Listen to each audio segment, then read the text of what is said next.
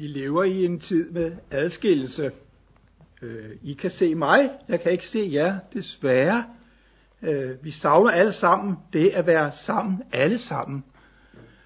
Og ja, vi er ramt i, af corona i, her i Danmark og i verden.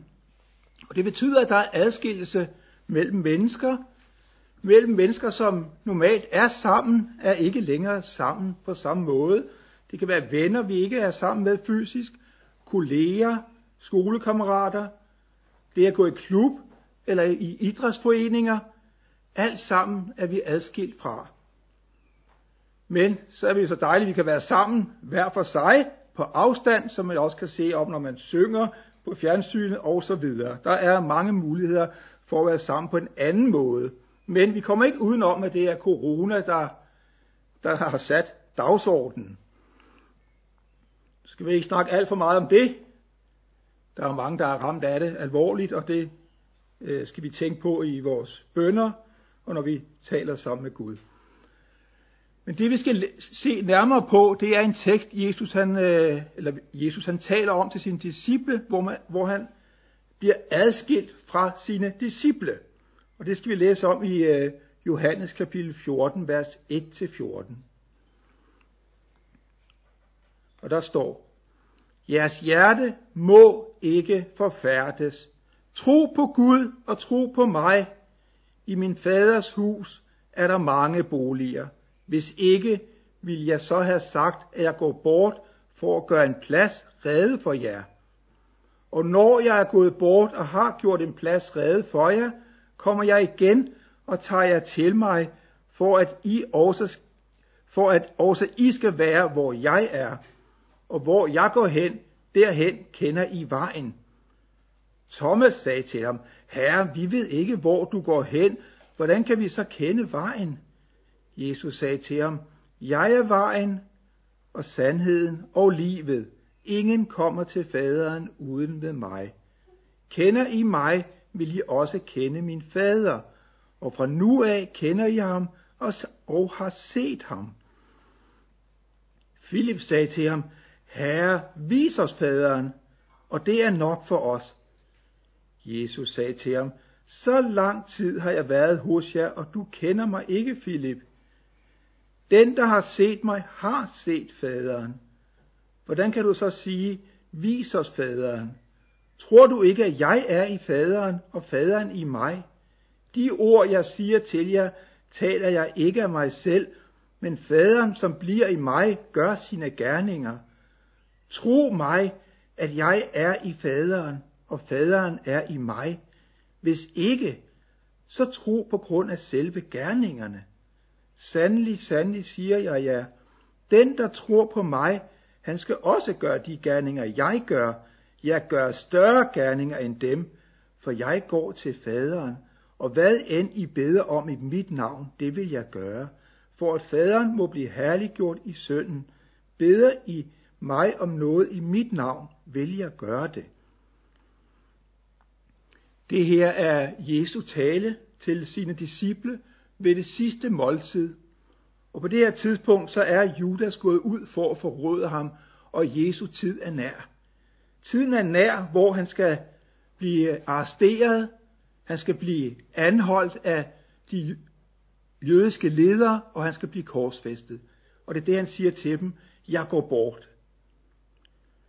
Disciplene forstår det ikke, selvom han har sagt det mange gange, men det er uforståeligt for dem.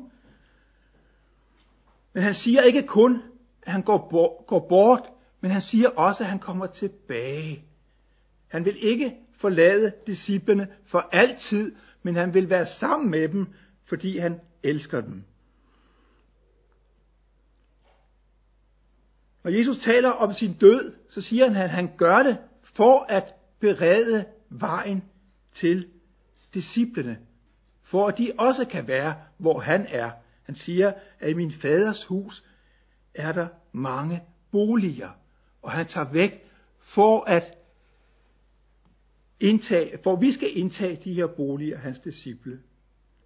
Når Jesus taler om, om, at han kommer igen, så kan det forstås på to måder hans opstandelse, som kommer nogle ganske få dage efter, han har talt den her tekst, påske morgen, eller at han kommer igen, når han skal gøre alt op og tage alle sine disciple med sig. Disciplene er uvidende om, hvad der sker, både med hans død og hans opstandelse og hans genkomst. De ved ikke noget som helst.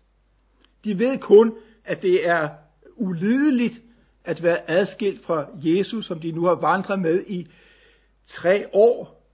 Han har vist dem, han har lært dem, han har gjort alt det, som de havde brug for, for at kunne leve, mens han var der. Og nu siger han, at han tager væk. Så de presser på for at vide noget mere. Thomas siger, jamen han ved ikke engang, hvor han går hen. Og så siger Jesus de her meget berømte ord, jeg er vejen, sandheden og livet, og ingen kommer til faderen uden mig. Og han siger ydermere, at de har allerede set faderen. Philip forstår det heller ikke. Han vil gerne øh, se Gud sådan rent fysisk. En øh, manifestation af Gud. Han var sikker på, at det er Gud, øh, Jesus har med at gøre. Vi skal læse lidt fra øh, anden Mosebog omkring det at se Gud, for det er meget øh, grænseoverskridende. Kapitel 33 i anden Mosebog. Det er Moses, der er på bjerget, og Moses har det samme ønske, som øh, Filip har, at se Gud. Så for vers 20 står der, men han sagde, du får ikke lov at se mit ansigt, for intet menneske kan se mig og beholde livet. Og Herren sagde, her hos mig er der et sted. Stil dig på klippen. Når min herlighed går forbi, stiller jeg dig i klippespalten og dækker med hånden for dig, til jeg er kommet forbi. Derefter tager jeg min hånd væk. Så får du mig at se for ryggen. Mit ansigt må ingen se.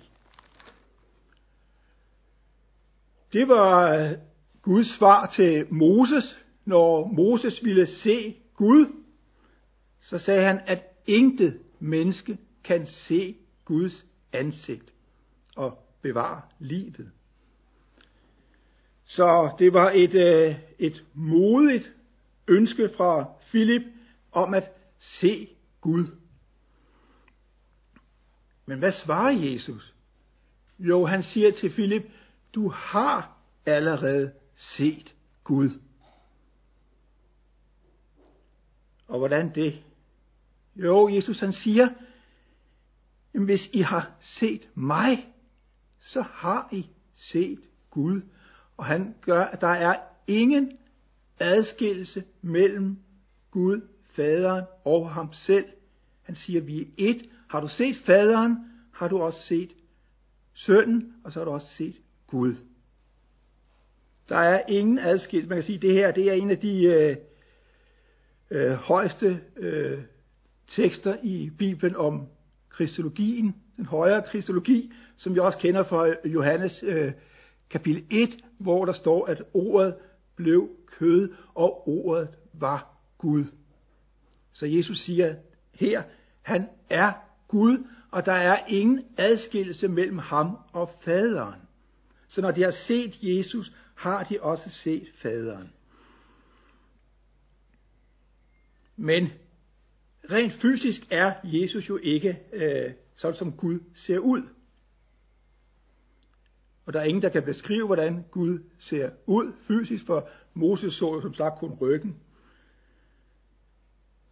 Men alt det, Jesus indeholder, hele hans liv, hele hans væremåde, hele hans væsen, al hans kærlighed, al hans tålmodighed, al hans kraft, alt det han indeholder, det er Gud, og det har de jo haft adgang til, og det har de set hele tiden. Så Philip og vi andre har set Gud. Jesus vil jo gerne at disciplene skal leve på samme måde, som når han var her på jorden.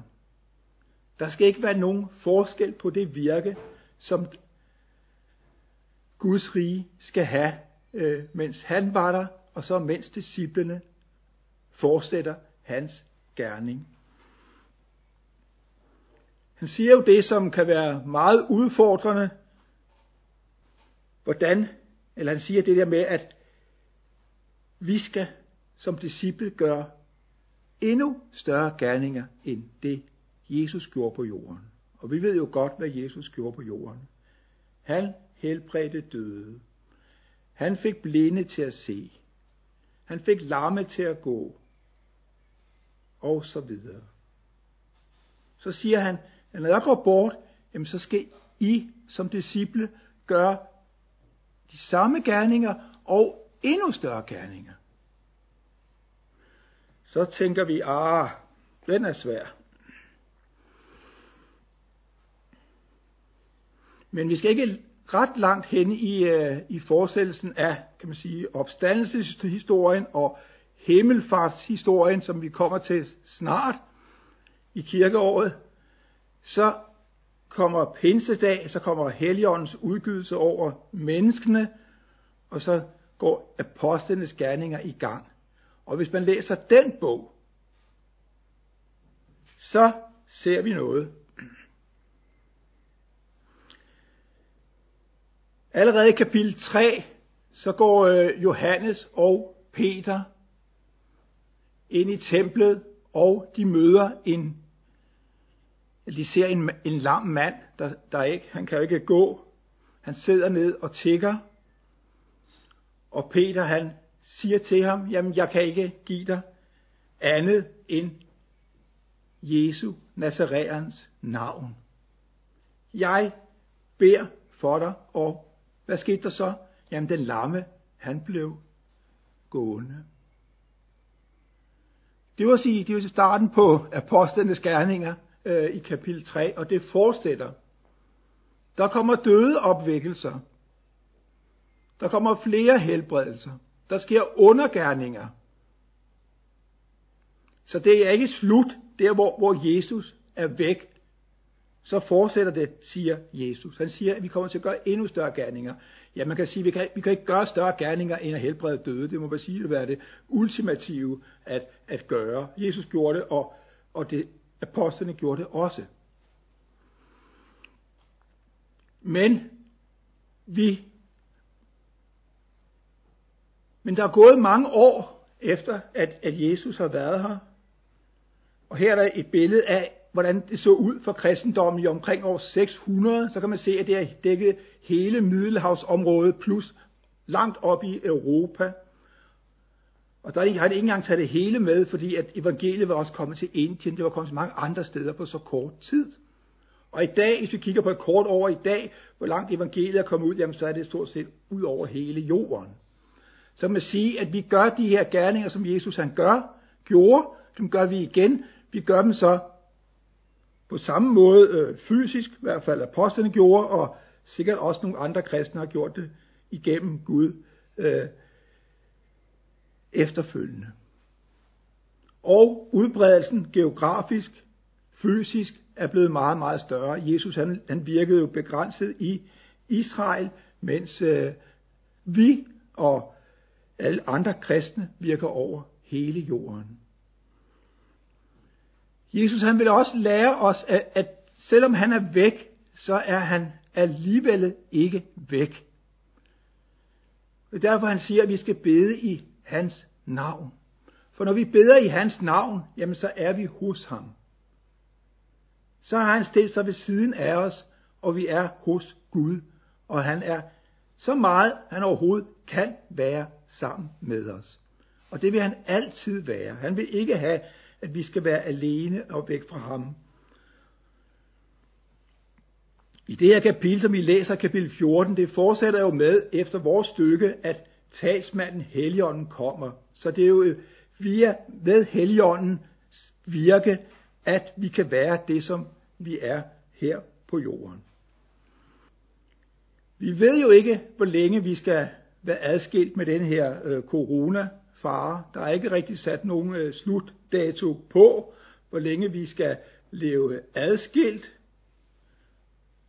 Der er sat nogle øh, datoer for, hvornår øh, man ikke må være over 500 i hvert fald, og det ligger langt ud, næsten ud i efteråret, og det kan hele tiden rykke sig. Så det er en uvidshed, som vi lever i. Og det er noget af det samme, som disciplene levede i den her uvidshed, når de på det her tidspunkt vidste de jo ikke, hvad der skulle ske med Jesus.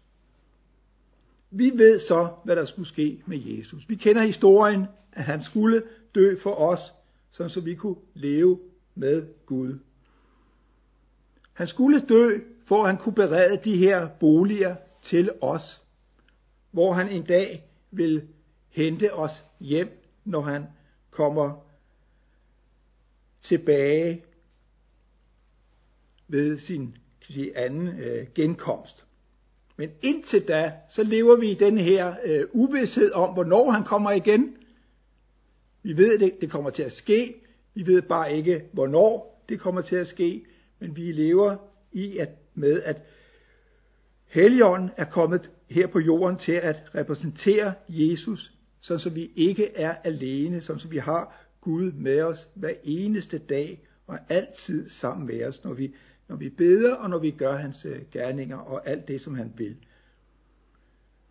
Skal vi bede sammen i Jesu navn. Tak himmelske far.